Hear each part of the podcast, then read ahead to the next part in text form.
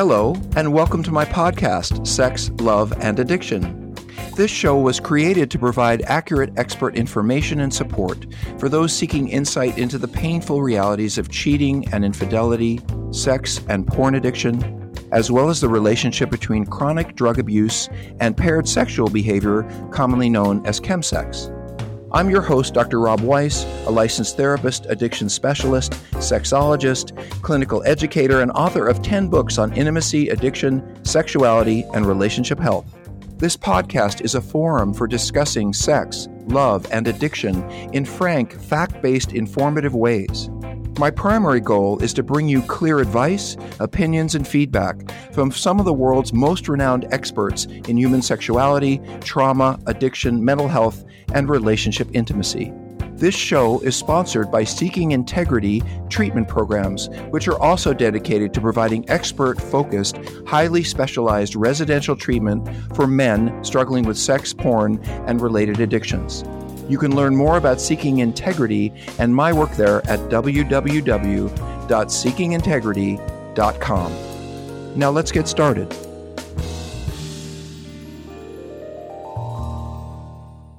Hey, everybody, this is Dr. Rob, and I am so glad to be with you because I wanted to present Porn Addiction 101 Part 2. And again, this is my colleague and friend Scott Brassart, who is the Director of Content Development for Seeking Integrity. He helps write all of our books, he writes our courses, he participates and uh, is a teacher educator online. So if you're involved with our organization, you're going to run into Scott at some point or another. Welcome, Scott. Thank you. It's nice to be here again. Or how's this? Welcome back, Scott. yeah, there we go. Thank you. Nice to be here again. So, we are talking about porn addiction, and we spent the first part of this really talking about what is the problem, how do you know if you have the problem, um, what's the difference between someone who looks at porn and someone who really has a problem, what's wrong with porn, is it bad, is it good, and all that kind of stuff. And we both wanted to take some time to talk about what healing looks like from porn addiction. Before we get to that, though, Scott, there were a couple of pieces left over from the What is Porn Addiction Part One that I wanted to cover.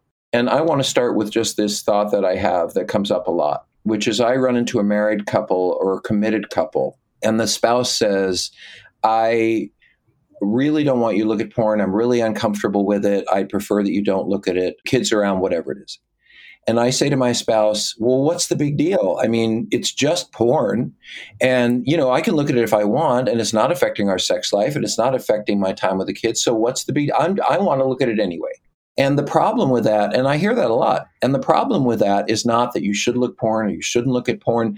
The problem is, is there's something going on in, in your relationship that upsets your spouse. And it doesn't matter whether you want it or you don't want it or you agree with it or don't agree with it the answer to a problem with your spouse is not, well, I'm going to do it anyway because it, it's not a problem for me. The answer to your spouse is, tell me why that upsets you and what it is I can do to for us to work this out.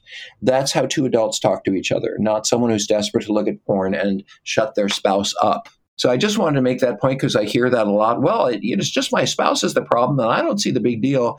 And the big deal is you're not listening to them, and that is kind of primary to having a relationship. So, anyway, I wanted to get that out, Scott, before we got started. Um, we're going to be talking about recovering and healing sex addiction. So, one of the first questions I have for you is Does this problem escalate? I mean, people, you know, they start out, alcoholics start with a couple of drinks, and before you know it, they're drinking several times a week, and then they're drinking daily, or they drink all weekend long, or whatever that is.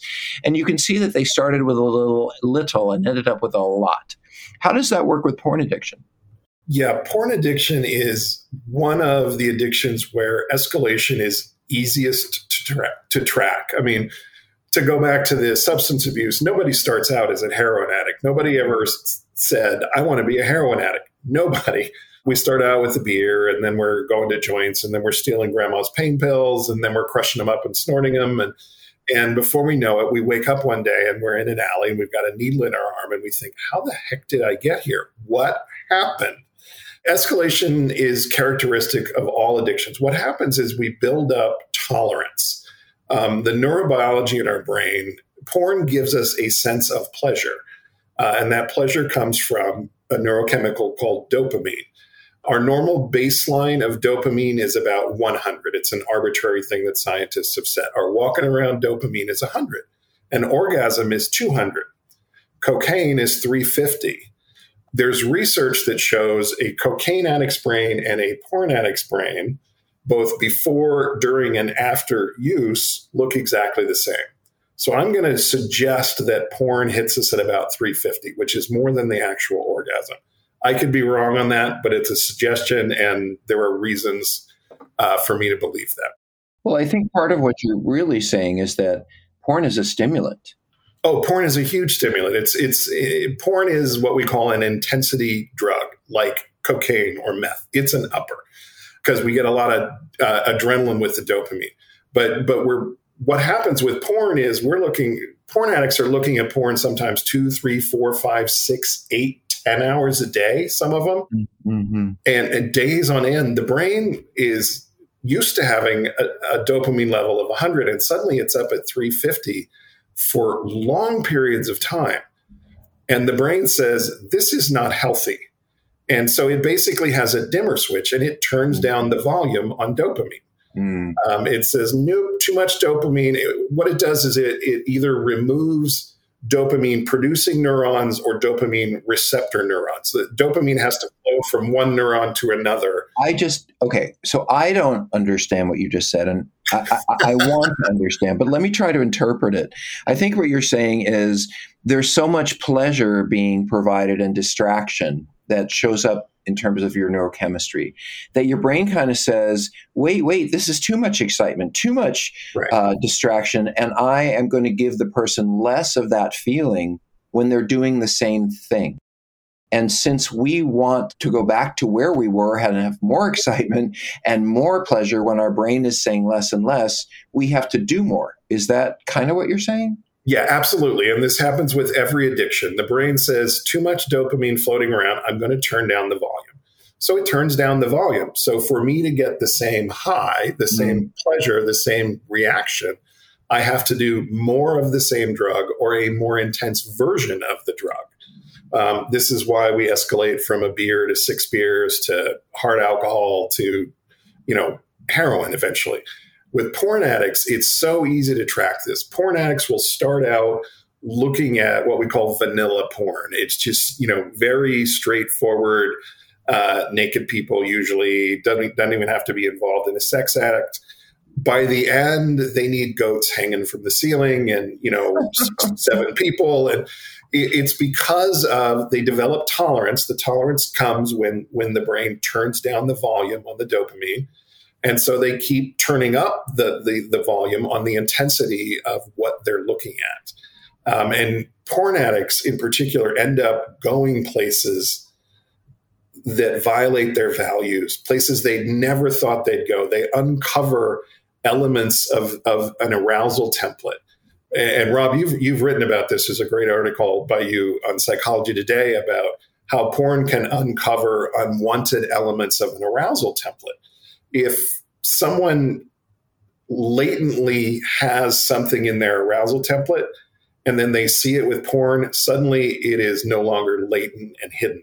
It is. Well, I, think I want to interrupt with some more basic kind of ways of saying that is, you know, I think the article is called The Porn Didn't Make Me Do It or The Porn Made Me Do It or something. Yeah. You know, and what you're saying is there's this idea of if I run into things and I find them interesting, I'm going to get obsessed with them even though I never thought I'd be into them. And then right. they become part of my life. Even if I stop looking at the porn, I'm still interested in this particular thing. And the porn made that happen.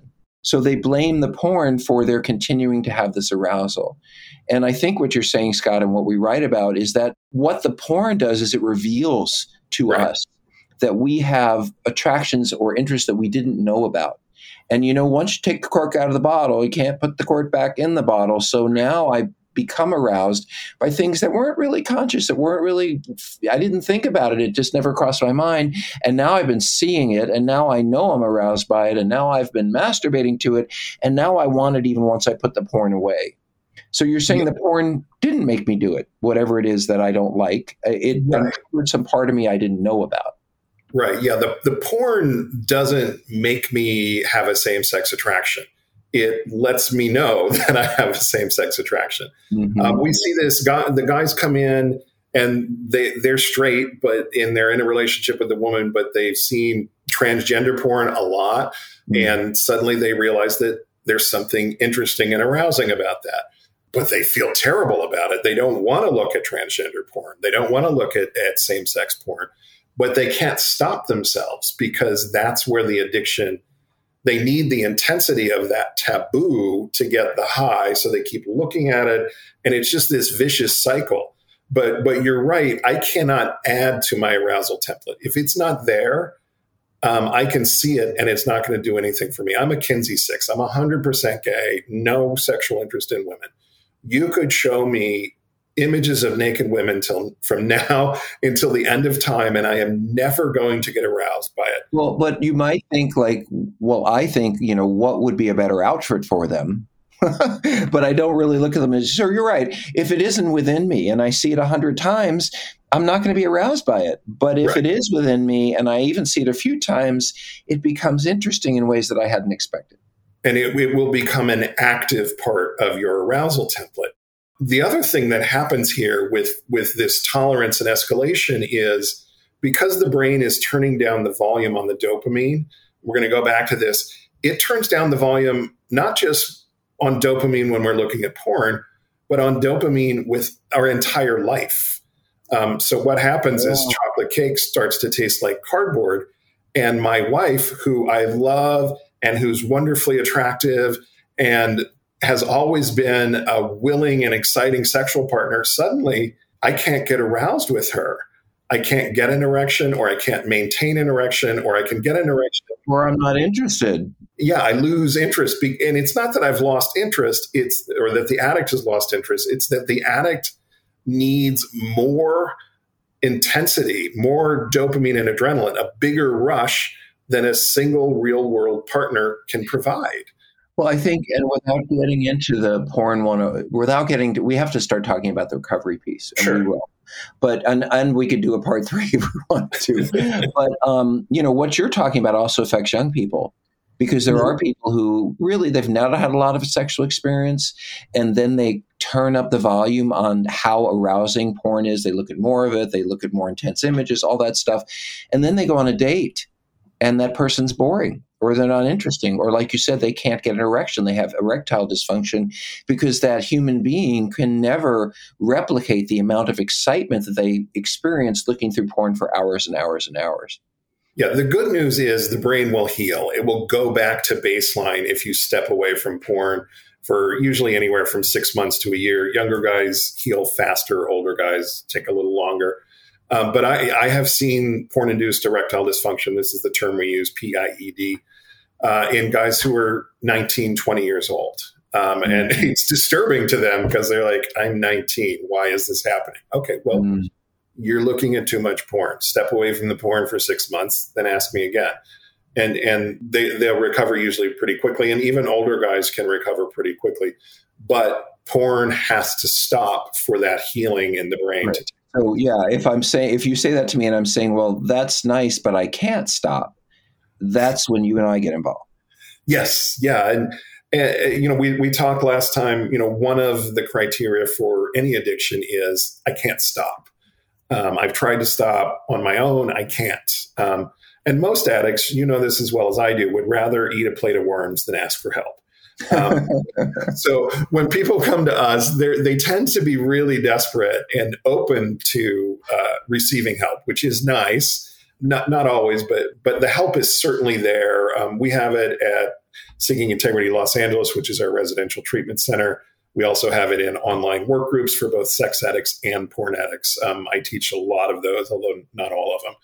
So yeah, you, you come to us for help. You're going to get Rob. You're going to get me, and pretty decent doses. yes, and we're not addictive because we're we're going to be a little challenging to you. You're going to want to yeah. come close and move away because we do challenge a lot of the thinking. But you know, this brings me into a, a recovery based question, and now we can maybe talk talk about change, which is I get this a lot. Do I go through withdrawal? You know, oh, if, if, I'm yes. doing drugs, if I'm drinking, if I'm, you know, I can have emotional withdrawal, I can have physical withdrawal, like with cigarettes or heroin. Is there withdrawal from like gambling or sex? Yeah, any addiction, you're going to experience some withdrawal. Um, alcohol and opiates tend to be the worst withdrawal in terms of physical stuff. Uh, you know, the night sweats, the potential even heart attacks.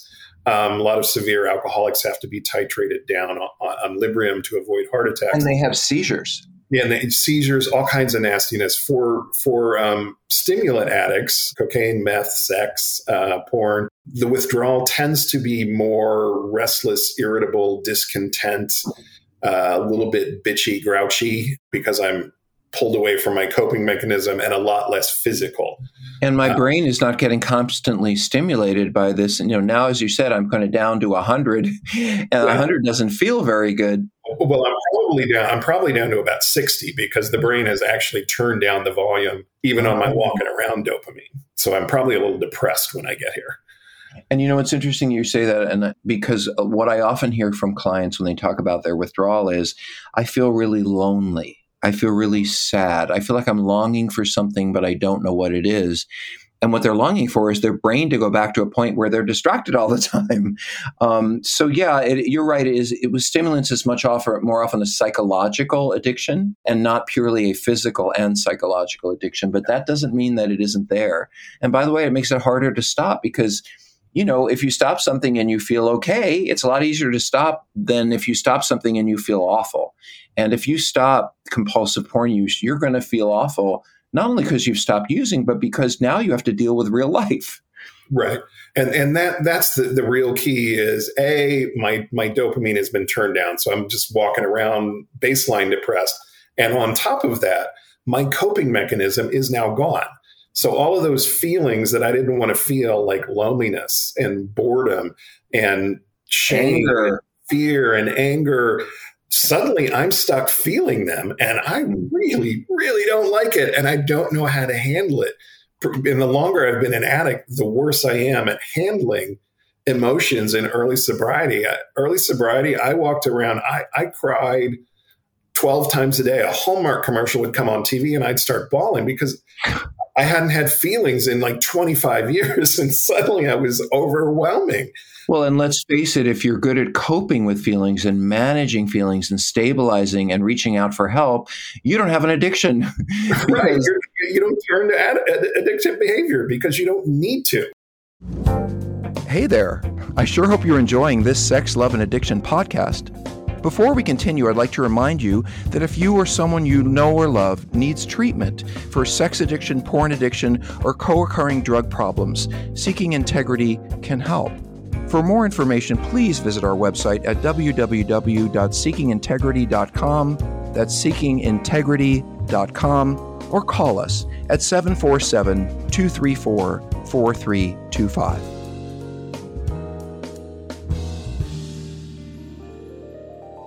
So let me ask you this. Someone is taking, as I said, it's Seeking Integrity Online. We teach Sex Addiction 101. We teach Porn Addiction 101. We teach an empathy course for men who've cheated on a woman called Out of the Doghouse.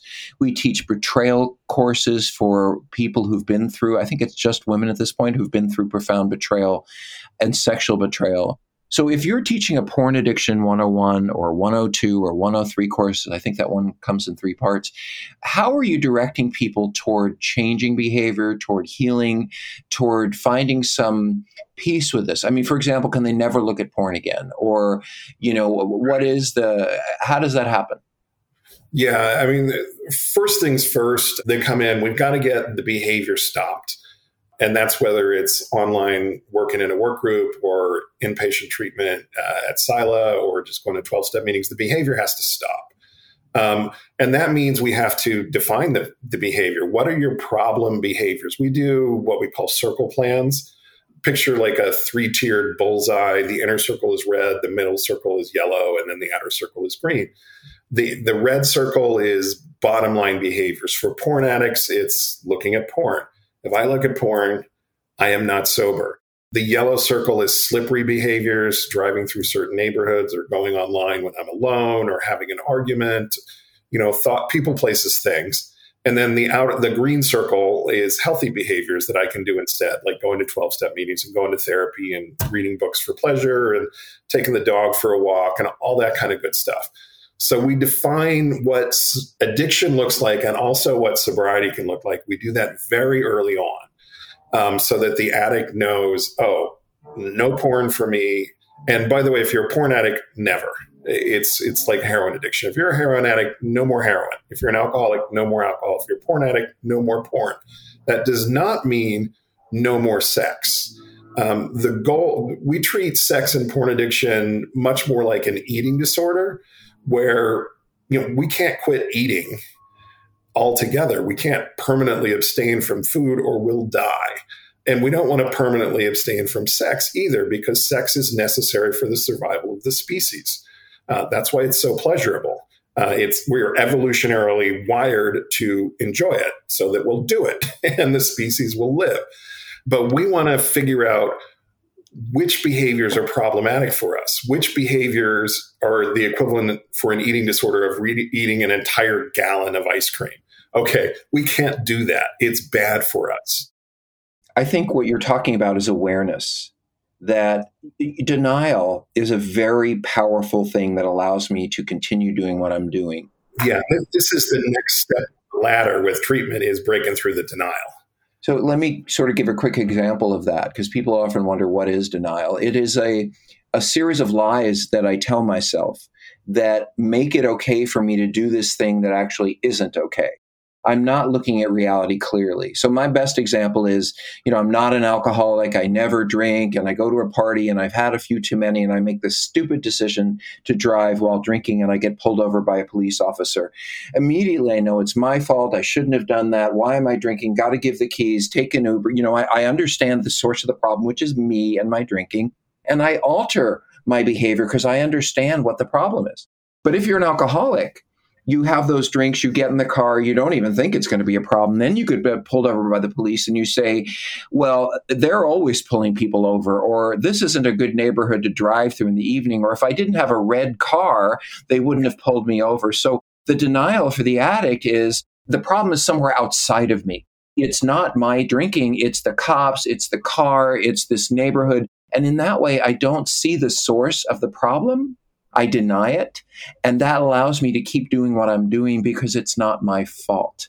And that's what denial does for us. It allows us to continue do so, doing something that we shouldn't be doing because we justify the problem as being outside of ourselves. Whew, that was a good description of denial. I'm done now. So, Scott, I get it. We, we have to break through these illusions of what people think is true that allows them to keep going. So I'm going and I'm taking your course. I took a look at, oh, right, these are the things I tell myself to make this okay. I write them down. I understand that they're a lie that I tell myself and that I need to think differently. Then what? Yeah. The next thing, the next step is we have to start identifying and dealing with the issues that drive the addiction. In, a, in an online course, we, we do more uncovering. You know, we don't do therapy because it's education. Uh, in a treatment center or with a therapist, you, you start doing the processing. But usually it's unresolved childhood trauma that tells you the people who love you and are supposed to meet your needs are not going to do it. So addicts learn to turn to a substance or a behavior. So so there's that part and then the next part is developing healthier coping mechanisms. Um, we call this the green circle in the circle plan, which we talked about earlier. It's reaching out to fellow recovering addicts, it's going to therapy, it's continuing to educate yourself about your disease. It's also spending healthy, fun time with your family or your friends. Uh, it's getting a dog, it's going back to school, it's living out your life goals and ultimately, the, the, goal of addiction recovery is to, you know, identify it, stop the behavior, break through the denial. Yes, identify and work on the underlying issues, which definitely requires a therapist, um, but also to live a better life. So, the, the, end of the course, we start talking about things like uh, healthy intimacy, developing intimacy, mm. emotional intimacy, in addition to sexual intimacy. And you know, one of the good things that that comes from recovery from sex and porn addiction, and Rob, I'm sure you can can kind of validate this, is addiction feels pleasurable, but it's a one trick pony. All we get is this dopamine adrenaline rush. We don't get a sense of connection. We don't get our real needs met. Our needs, our true needs are to feel connected. and, and to feel part of. With addiction recovery, sex can become something where you're sharing an experience with the partner. And instead of just dopamine and adrenaline, you also get oxytocin and serotonin and norepinephrine, these, these neurochemicals that make us feel safe and content and loved. And ultimately, that that is what we want. So our sex lives can actually be better than ever. Rob, I wonder if you have thoughts on that. Well, I, I, go back to even before you get into sex that that porn is a disease of isolation. I'm sorry, porn addiction or any addiction is a disease of isolation. Whether it's emotional isolation or it is more physical, like a porn addict who stays in their room. So, what you're talking about, getting my needs met, and I love this example, is you know, let's say you know, and I hope it doesn't happen, but it will. You know, my dog died. And so I can go in my room and masturbate to porn for four hours and try to make myself feel better. Or I can call a friend and put some stuff up on Facebook that says, or wherever, that my dog passed away. And the difference is, is that when I reach out to people, they're going to come back with some attempt to comfort me. They're going to meet my needs for support and nurturing and comfort. Are they going to fix the fact that my dog died? No. Am I going to feel terrible about the fact that my dog died? Yes. But there is a grounding for us in human relationship when someone says, I'm so sorry that happened, or I know what that's like, or here are some pictures of you and your dog. You were so cute together and in that way not in, in a huge way like using the porn and i feel completely distracted but in small ways i begin to reconnect to the belief that if i reach out to other people for support that i'm going to feel better which is not um, how i felt um, when i was growing up. And there's a great um, it's a ted talk uh, people can find it on youtube. It's called everything you thought you knew about addiction is wrong. Um, it's by a guy named johann hari and he's talking about throughout this 15 minute video, which is highly recommended, uh, about the cure for addiction is not, you know, white knuckling or babysitters or enforced sobriety, it's connection. If we can connect to other people in a healthy way, if we can have emotional intimacy with other people, it makes life we don't need our addiction. We don't need the escape of our addiction because we have healthier coping mechanisms. But that Other, doesn't mean that the desire goes away. And I just want to uh, clarify. Well, yeah. I mean, in AA, they say, you know, while you're in here getting sober, your addiction is hiding in a, a deep, dark corner of your brain doing push ups. If we give our addiction an opening, it will come back and it will come back full force. This is the why of why we encourage people to go to 12 step programs. This is the why of why we do at Seeking Integrity. I don't treat people one at a time, I treat them in a group. I teach them how to use each other for support and nurturing. Some of them, I have to say, Scott, go to treatment and you know they're being honest they're being open they're sharing their difficult feelings they're supporting each other they're confronting each other and i think for some of the guys it's the first healthy family they've ever been in Absolutely. And then they have the experience of, oh, people can meet my needs, not in that rush that I get from porn, but slowly but surely. I, I had a really good friend who said a life lived in recovery is just one notch above boring. And that's not how addicts want to live. They want to move from intensity to intensity. But real life is having some good times and having some bad times. And if you're lucky, they equal each other out. And so that that brings me to that, Scott, you know, which is how do we teach people that they're going to still have cravings? And that even though they've confronted their denial and they've looked at their past and they've seen how it's hurt other people and they've learned to connect with others, they're still going to want to do it. So, first of all, why doesn't it go away? And second of all, you know, what do I do? How can you say this course worked or this treatment worked if I still want to do it? Yeah, and, and there is no cure for addiction. It's much more like heart disease or diabetes. Or where, mental illness. Or mental illness, where if you take your medicine on a daily basis, whatever that medicine looks like, you get a daily reprieve.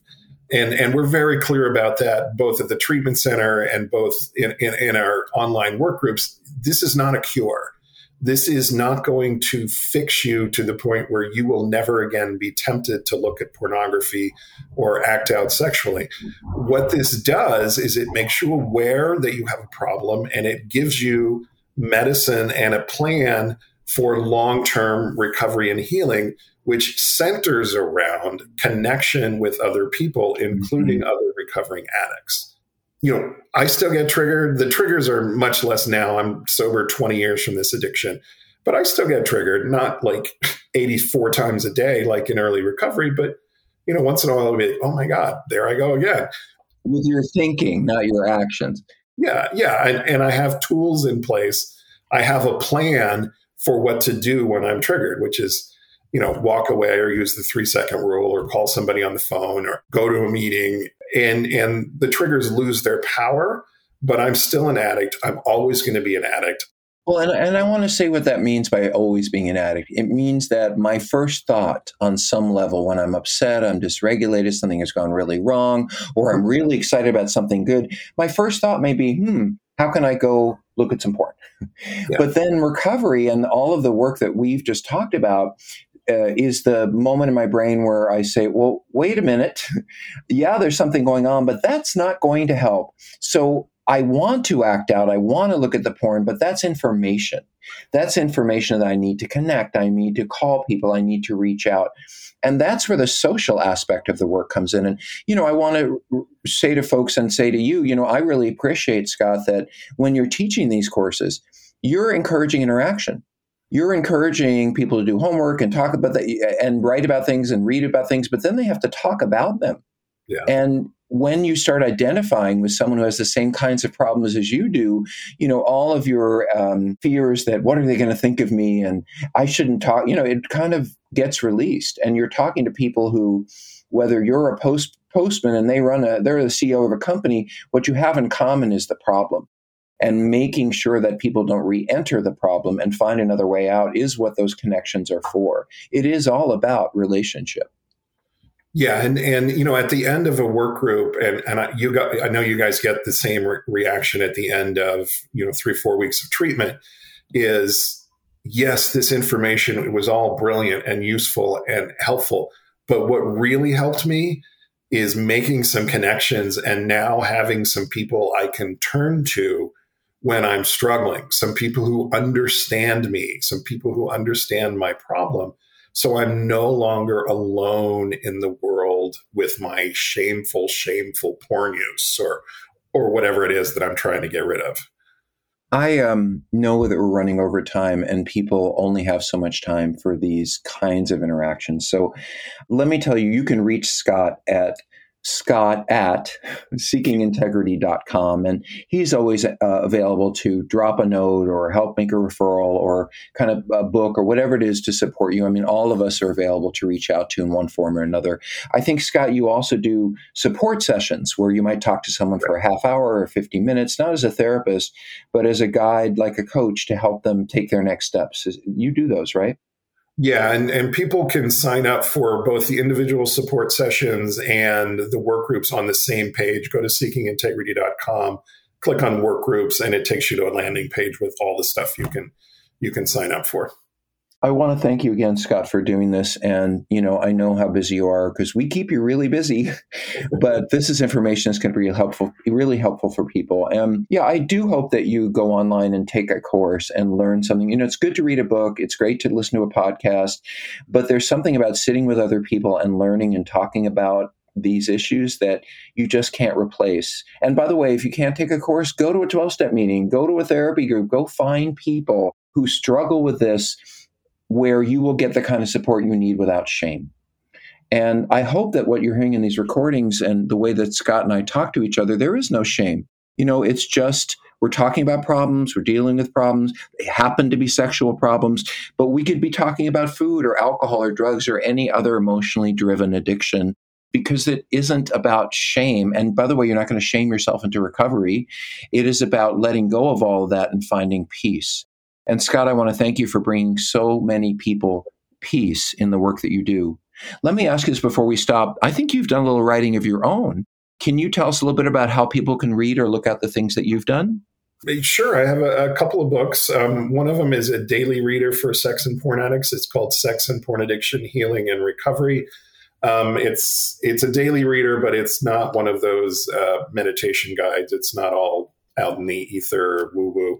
Um, it's a little more. It's not. 17th century poetry for recovering addicts, is what you're saying.